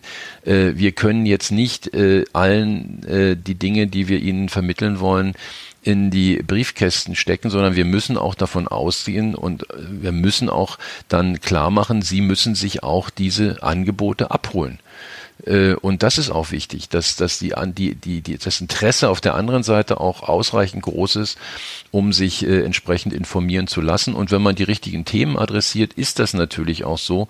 Äh, und äh, das betrifft natürlich vor allen Dingen auch den Gesundheitsbereich, wo wir immer eine enorm hohe Nachfrage haben. Wenn wir da entsprechende äh, Informations- und äh, Bildungsveranstaltungen äh, durchführen und anbieten. Wir gehen, wir machen Wissenschaftsmärkte. Wir machen, in diesem Jahr ist er natürlich ins Wasser gefahren oder äh, pandemisch äh, ausgefallen, aber da gehen wir äh, in die Stadt hinein und die ganzen, also es gibt Wissenschaft zum Anfassen und äh, man, das geht über die ganze Breite dessen, was wir anbieten können. Und äh, wir versuchen natürlich auch durch Anwendung, nur ein Beispiel, künstliche Intelligenz. Wir haben jetzt eine App entwickelt, die in der Lage ist, äh, handgeschriebenes Kyrillisch erstens äh, zu äh, lesen und dann auch noch in lateinische Buchstaben zu übertragen, was natürlich für viele, viele Menschen, die ihre eigenen Herkunft äh, gerne kennenlernen möchten, aber diese Handschriften und das Kyrillische auch gar nicht mehr äh, lesen können, die Möglichkeit bietet, dass sie ihre Familiengeschichte aufarbeiten können. Und sowas bieten wir natürlich an und versuchen es auch in die äh, Bevölkerung zu tragen. Und das ist natürlich ein wichtiges Instrument, auch gerade angesichts der kulturellen äh, Vielfalt, die wir jetzt äh, in Deutschland antreffen, wo natürlich sehr, sehr viele Menschen leben aufgrund der Migration, die äh, dann äh, eben auch äh, wissen wollen, was ist eigentlich ihre ursprüngliche Herkunft, ihre Identität gewesen und äh, können das gar nicht mehr mit den eigenen äh, Kompetenzen machen und dann bieten wir solche Hilfen an. Das ist nur ein Beispiel, wie wir Wissenschaft sozusagen nutzbar machen äh, und gerade aktuell künstliche Intelligenz äh, für auch viele Menschen, die damit äh, den Schlüssel bekommen, um ihre eigene Geschichte wieder äh, erfahrbar zu machen. Das sind sehr schöne Beispiele, die Sie gerade genannt haben, um das ein bisschen fassbarer zu machen, äh, wie Wissenschaft und Gesellschaft eben voneinander profitieren können und auch zusammenarbeiten können. Ich denke, es ist eben wirklich auch wichtig für die Gesellschaft, wenn ich das mal so als äh, großen Begriff sagen kann, dass sie weiß, an wen sie sich wenden kann. Also dass Universitäten, dass Hochschulen eben auch Eingangstore haben, wo man eben ähm, Antwort auf Fragen bekommt oder vielleicht auch gemeinsame Projekte vorschlagen kann. Sie, wir haben es schon ein paar Mal gestreift in diesem Gespräch. Sie haben es auch gerade noch mal genannt, ähm, die Covid-19-Pandemie, die uns ja nach wie vor alle in Atem hält und ähm, die Lage insgesamt auf der Welt bleibt dynamisch, ähm, zerbrechlich könnte man sagen und ähm, man weiß oft nicht, ob man am nächsten Tag ähm, dort vielleicht hinreisen kann oder sich treffen kann oder ob es weiterhin virtuell digital bleibt. Ähm, ich habe ein Zitat von Ihnen gefunden bei der Eröffnung des Afrika-Zentrums für transregionale Forschung an der Universität Freiburg. Ende April haben Sie gesagt, gerade die weltweit vernetzte Wissenschaft muss einer Pandemie die Stirn bieten. Ähm, die Frage wäre, hat die Wissenschaft aus Ihrer Sicht dabei Fortschritte gemacht oder kann Epikur auch dieser Pandemie wissenschaftlich die Stirn bieten? Das war natürlich im April ein ganz wichtiger Satz, weil gerade äh, mitten im Lockdown auch äh, diese ganzen äh, depressiven Perspektiven äh, äh, Raum äh, griffen, dass man jetzt einfach das Semester ausfallen lassen soll oder was auch immer erstmal gänzlich die Arbeit einstellen soll. Und das fand ich also vollkommen äh, inakzeptabel. Denn ich meine, wir sind doch im Grunde äh, in der, zumindest äh, ja generell in der Wissenschaft äh, privilegiert. Wir sind äh, in ähm, äh, Regeln öffentlich-rechtlichen Institutionen unterwegs. Kein Mensch an unseren Institutionen ist, wenn er beschäftigt ist, existenziell bedroht von den Hausmeistern bis zur Professorenschaft. Äh, und äh, insofern äh, haben wir eine Ausgangssituation, in der wir beweisen müssen, als Wissenschaftseinrichtung, dass wir Wege finden, unsere Arbeit weiter zu tun, dass wir weiter forschen und dass wir weiter lehren und dass wir uns einfach anstrengen müssen, dies unter diesen Rahmenbedingungen zu tun. Und das war ganz zentral, dass hier diese gewisse Mutlosigkeit, die sich teilweise breit machte, dass man der entgegentrat und klar sagt, wir aus unserer privilegierten Situation Situation heraus müssen das schaffen und müssen den Studierenden auch die Möglichkeit bieten, weiter studieren zu können äh, und äh, mit anderen Bedingungen, mit anderen Flexibilitäten, mit Toleranzen. Und das war dann äh, der eine Schritt und Stirn bieten heißt natürlich auch, dass wir was für unsere Studierenden tun müssen, äh, um ihnen überhaupt äh, in einer solchen Situation zu helfen. Denn die Studierenden waren tatsächlich teilweise existenziell betroffen durch diese Pandemie, weil ihre ganzen Minijobs und so weiter in der Gastronomie, in der Reiseindustrie und so weiter plötzlich wegfielen und damit natürlich auch äh, viele finanzielle Ressourcen, die ihnen das Studium überhaupt erst ermöglicht haben. Deswegen haben wir gleich eine Studiennothilfe eingerichtet und das heißt auch, auch die Stirn bieten, denn in dieser Studiennothilfe äh, oder Studierendennothilfe haben dann die Professorinnen und Professoren eingezahlt und, und viele ehemalige Studierende, sodass wir also binnen von äh, zwei Monaten äh, 150.000 Euro zusammen hatten, allein am Standort äh, Freiburg, um äh, den Studierenden, die am stärksten betroffen waren, äh, dann auch äh, gleich entsprechende Zuschüsse zum Lebensunterhalt zu zahlen, und zwar nicht als Kredit sondern als tatsächlichen verlorenen Zuschuss, damit äh, sie äh, weiter studieren können und erstmal aus dieser krisenhaften Situation heraus äh, geholt werden können. Und das ist auch ein Teil äh, des, äh, der Pandemie, die Stirn bieten. Und natürlich haben wir dann auch weitergemacht. Wir haben unsere Steering Committee Meetings äh, von äh, dem ähm, Epikur-Verbund äh, digitalisiert. Wir haben äh, die entsprechenden äh, Themen weiter bearbeitet. Wir haben den Antrag geschrieben äh, für äh, das Forschungsprogramm. Den haben wir am 18. Juni abgegeben. Am 23. Juli wurde er bewilligt.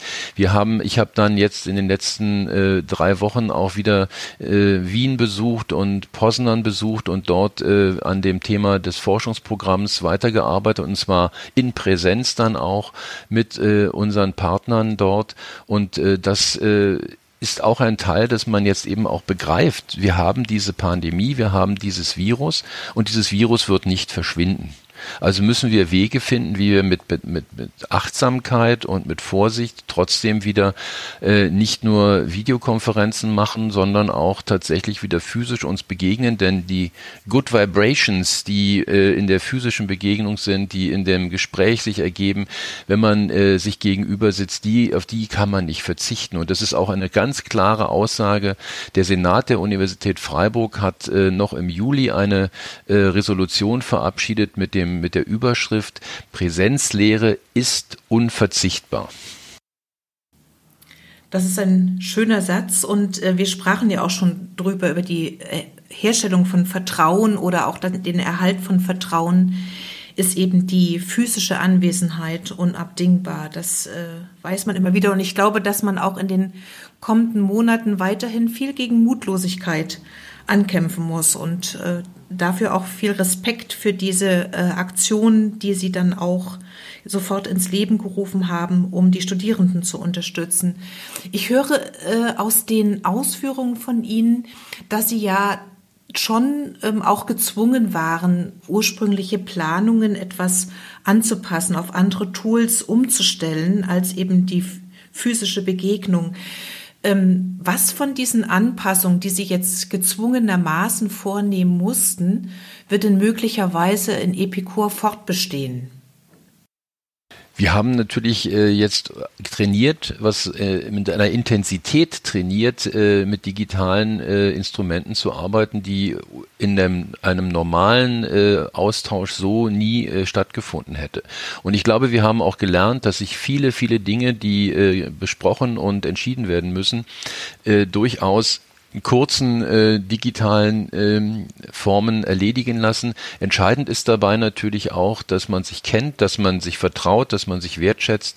Dann kann man relativ ähm, unkompliziert auch Dinge schnell äh, digital erledigen. Das hat uns ein entschieden weitergebracht in der Frage, wie können wir schnell äh, organisatorisch äh, Epikur und die Europäische Universität voranbringen.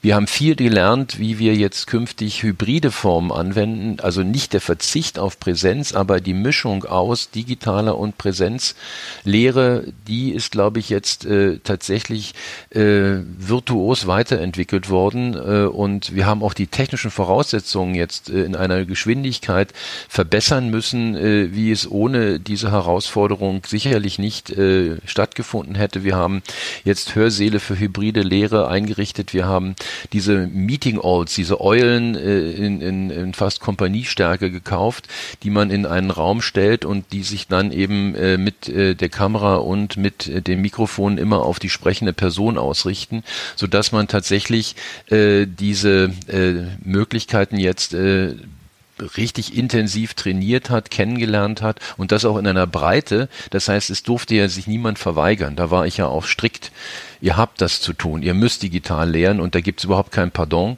Das ist Dienstpflicht sozusagen. Und äh, das hat natürlich auch viele missioniert, die sich bisher dagegen gewehrt haben. Also das sind bei einer grundsätzlichen äh, verheerenden Situation, die wir durch diese Pandemie haben, natürlich auch positive Aspekte. Ich bin immer ein bisschen vorsichtig, dieser Pandemie zu viele positive Aspekte abzugewinnen. Äh, aber es ist natürlich in der Tat so, dass äh, hier äh, Fortschritte gemacht werden mussten, die sonst sehr viel langsamer vonstatten gegangen wären. Würden Sie mit der Erfahrung, die Sie heute haben, so nach einem Jahr Epikur, das ist ja ungefähr ein Jahr her, dass Epikur äh, an den Start ging, würden Sie was anders machen heute, wenn Sie nochmal starten würden? Also eine schwierige Frage, weil sie auch relativ früh kommt. Anders im Grundsatz, nein. Aber vielleicht schon in Bezug auf äh, bestimmte Kom Verantwortlichkeiten und äh, das ist, glaube ich, ein Punkt, der, der immer wieder eine Erfahrung mit sich bringt. Wie geht Governance in solchen äh, Strukturen? Und äh, da glaube ich, äh, hätte man sicherlich jetzt schon nach einem Jahr die Möglichkeit zu sagen, ja, wir brauchen vielleicht doch eine bestimmte General Manager, der äh, eben mit einer hohen Entscheidungskompetenz ausgestattet wird äh, und eben dann nicht wiederum alle Entscheidungen in ein Steering Committee delegiert werden, die dann äh, alle Hochschulleitungen zusammenbringt. Und das macht man eben halt nicht wöchentlich, sondern allen, allenfalls vierteljährlich. Also da gibt es eben in dem Bereich sicherlich äh, Dinge, die man optimieren kann, die man effizienter gestalten kann. Aber grundsätzlich anders würde ich sagen, nein. Ich kann Sie auch gerne in ein paar Jahren nochmal fragen. Immer gern. Ich habe noch ein wichtiges Thema auf meinem Zettel, ähm, nämlich das Geld. Wollen wir noch mal über das Geld reden? Ja, immer, gern. Das ist ein wichtiges Thema, wie Sie sagen. Da gab es ja bei der Ausstattung des EU-Programms nicht nur positives Echo. Da Kritik lautete große Pläne, zu wenig Geld, also viel Kritik an der finanziellen Ausstattung und äh, auch an der Förderperspektive. Die Hochschulen werden ja erst erstmal für drei Jahre gefördert und äh, pro Hochschule ähm, entfallen dann zwischen ungefähr 750.000 Euro und eine Million. Und Sie hatten auch noch das äh, Forschungsprogramm erwähnt, äh, was auch nochmal für die Forschung zwei Millionen pro Hochschule ausschüttet. Trotzdem ist das ja auf das Jahr gerechnet pro Hochschule, wenn man davon ausgeht, dass ein Netzwerk etwa durchschnittlich sieben bis acht Partner hat, ja nicht so viel, äh, um diese ambitionierten Ziele zu erreichen. Was ist denn aus Ihrer Sicht eine, sagen wir mal, auskömmliche Finanzierung und wie stehen Ihre europäischen Partner da finanziell? Ich will mal ganz früh anfangen. Als die Debatte 2018 äh, Fahrt aufnahm, dass man tatsächlich europäische Universitäten äh, einrichten möchte, war man natürlich erst einmal äh, interessiert daran, das auszuprobieren und man hat gesagt, wir wollen eigentlich einige Piloten erstmal auf den Weg bringen und hatte damals äh, sich überlegt, gut, äh, wir äh, sagen, wir haben, stellen 30 Millionen Euro zur Verfügung, um sechs Piloten auf den Weg zu bringen. Und das war der Anfang. Sechs Piloten, 30 Millionen Euro in quasi Monatsschritten hat sich das äh, mit einer unglaublichen Geschwindigkeit verändert. Dann waren es plötzlich 17 äh, Piloten, die man im Jahr 2019 auf den Weg brachte. Und bei 17 sind wir ja dann schon, wenn wir mit 5 Millionen Förderung arbeiten, bei 85 Millionen. Dann hat man plötzlich gesagt, jetzt machen wir nochmal 24 dazu im Jahr 2020. Das heißt, man hat in einer unglaublichen Geschwindigkeit äh, die Gesamt, äh, das Gesamtvolumen Volumen, das man an Mitteln eingesetzt hat, äh, erhöht. Nicht, das ist richtig, die Förderung pro ähm, Netzwerk pro äh, europäische Universität. Das blieb immer bei den 5 Millionen Euro. Das ist in der Tat natürlich im Grunde nichts anderes als äh, eine Möglichkeit, etwas äh, zu erproben, äh, erste Piloten zu entwickeln. Aber es hat natürlich nichts damit zu tun, dass man tatsächlich ernsthaft mit diesen Budgets eine europäische Universität aufbauen und dann auch äh, arbeitsfähig machen zu können. Man muss einfach davon ausgehen, dass man bei solchen Projekten äh, wenn man sie ernst nimmt und mit den Erklärungen, die wir abgegeben haben, auch ernst macht, tatsächlich etwas schafft, äh, ein, eine, eine Zusammenarbeit, eine institutionelle Verbundenheit schafft und aufbaut, die man nicht einfach wieder abschalten kann, die man nicht einfach wieder beenden kann, sondern äh, wo ein Beenden, ein Abschalten äh, größere Schäden äh, nach sich zieht, als wenn man niemals damit angefangen hätte.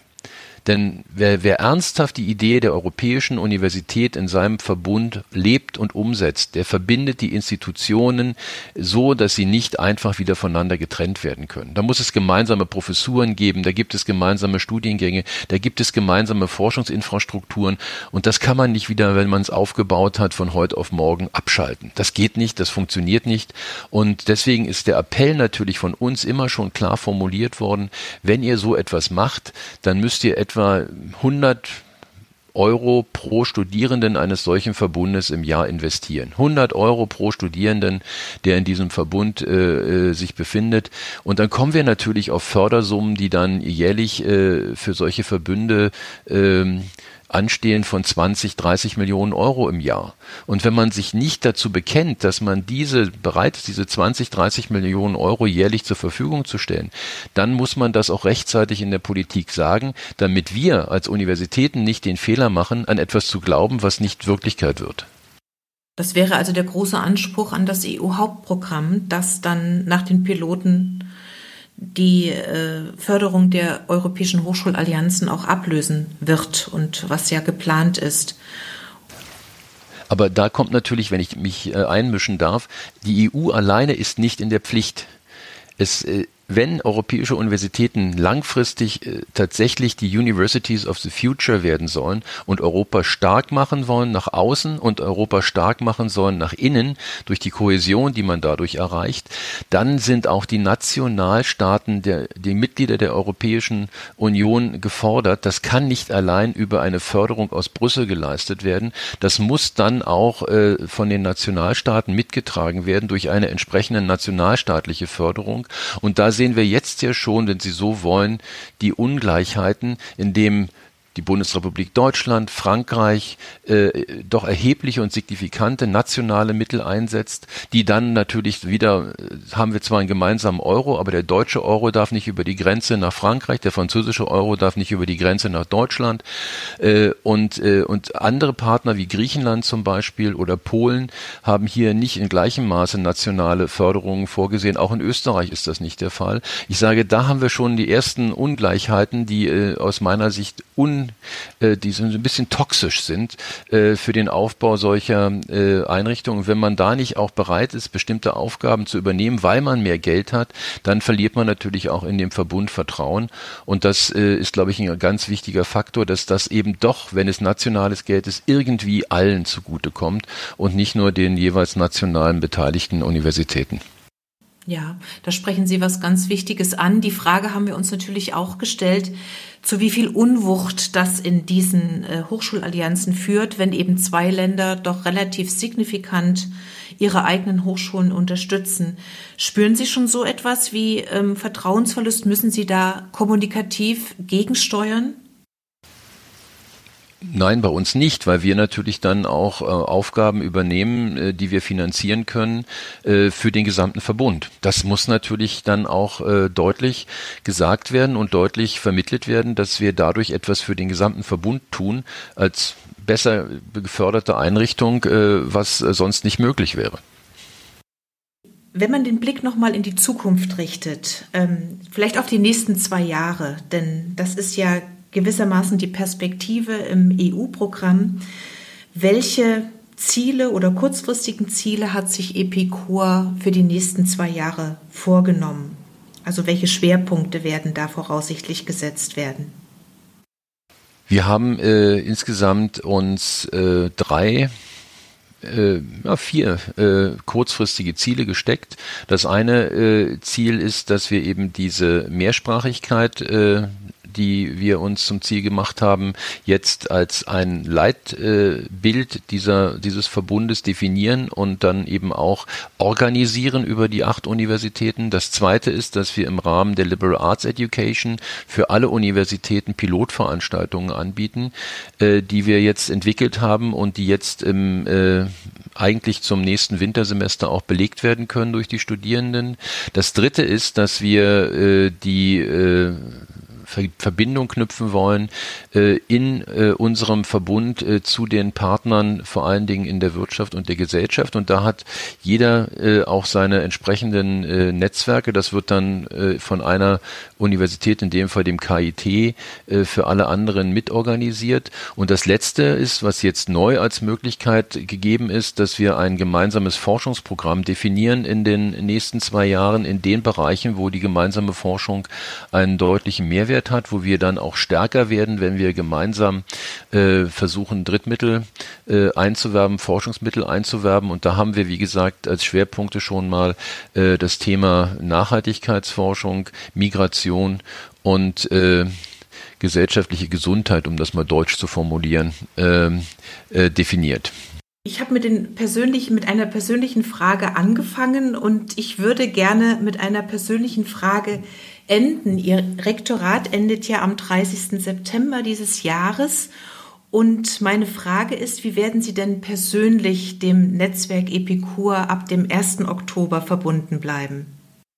Also die Leidenschaft für die europäische Idee definiert über die Zusammenarbeit von Universitäten wird mich weiter begleiten und ich werde äh, in äh, meine Erfahrungen, meine Ideen, meine äh, Arbeitskraft äh, in diesem Bereich weiterhin äh, investieren und dort ein, ein Arbeitsfeld sehen, äh, das ich weiter äh, dann auch äh, forcieren und betreiben werde. Ich habe gerade noch äh, am letzten Donnerstag äh, mit einer mit meiner Strategiechefin äh, zusammen einen Artikel in der FAZ geschrieben, Europas Hochschulraum im Schatten von Corona, äh, in dem ich im Grunde nochmal äh, meine Überzeugung, dass das hier tatsächlich eine eine Riesenchance ist für die europäische Idee formuliert habe.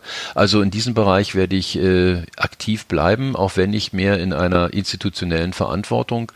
Und äh, nach zwölf Jahren Rektorat möge man mir auch verzeihen, dass ich dann gerne wieder meine Wissenschaft betreibe und auf meine Professur zurückkehre und dort äh, wieder äh, die alten Fäden, die dann relativ schnell liegen blieben mussten, äh, liegen bleiben mussten, als ich 2008 Rektor äh, wurde, aufgreife und äh, mich wieder auf meine Wissenschaft dann zu guten Teilen konzentriere. Das heißt, ich kehre auf meine Professur als aktiver Professor für die nächsten zwei bis drei Jahre zurück und äh, werde dort einfach wieder das tun, was meine große Leidenschaft war, mich mit mittelalterlicher Literatur und Sprache beschäftigen.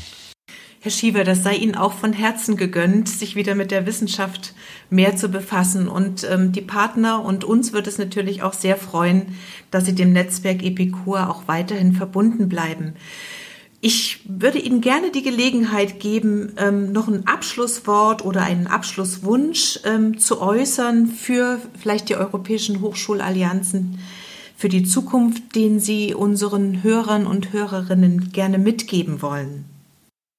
Also ich kann nur sagen aus meiner Vergangenheit, äh, die äh, ja bedeutet, Europa schon immer in der Nutshell, in der Nussschale gelebt zu haben am Oberrhein, äh, allen, allen nur zu sagen, dass wir an diese äh, Idee glauben sollen, dass ich auch als Berliner nur sagen kann, äh, wir sind äh, Weltbürger, wir sind Europäer, wir sind äh, keine äh, nur äh, national gesinnten Menschen, wir sind nur dann stark, wenn wir Europa stark machen äh, und können auch nur dann unseren Wohlstand und unsere Lebensqualität erhalten, wenn wir als Europäer denken. Und deswegen ist das eine wunderbare Möglichkeit mit der Europäischen Universität, dieser Idee wieder mehr Geltung, mehr Raum zu verschaffen und viel vielen Menschen diese europäische Erfahrung zu vermitteln. Das heißt, diese Vielfalt anerkennen, wertschätzen und äh, Vertrauen äh, zueinander zu haben. Das würde ich mir sehr wünschen, dass das im Ergebnis äh, dieser Initiative dann erfolgen wird. Das war ein wunderbares Schlusswort. Lieber Herr Professor Schiever, ich bedanke mich ganz, ganz herzlich für das Gespräch, für das spannende Gespräch. Ich wünsche Epikur weiterhin viel Erfolg und Ihnen natürlich ganz besonders persönlich alles Gute.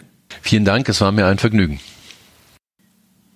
Mehr zu der Allianz Epikur und den Schwerpunkten finden Sie auf der Internetpräsenz der Universität Freiburg unter www.uni-freiburg.de slash europäische-universität. Außerdem hat die FAZ am 17. September 2020 einen Beitrag von Professor Schiever zu dem Thema veröffentlicht unter dem Titel Europas Hochschulraum im Schatten von Corona. Darin beschreibt er das EU-Programm Die Genese und die Aussichten von Epicor. Die Links zu diesen Artikeln finden Sie auf jeden Fall in unseren Shownotes zum Podcast. Campus Europa ist ein Podcast des DAAD, der alle 14 Tage erscheint. Vergessen Sie nicht, unseren Podcast zu abonnieren, damit Sie keine Folge verpassen. Bis dahin, vielen Dank fürs Zuhören. Alles Gute und bis zur nächsten Folge. Ihre Anke Stahl. Campus Europa.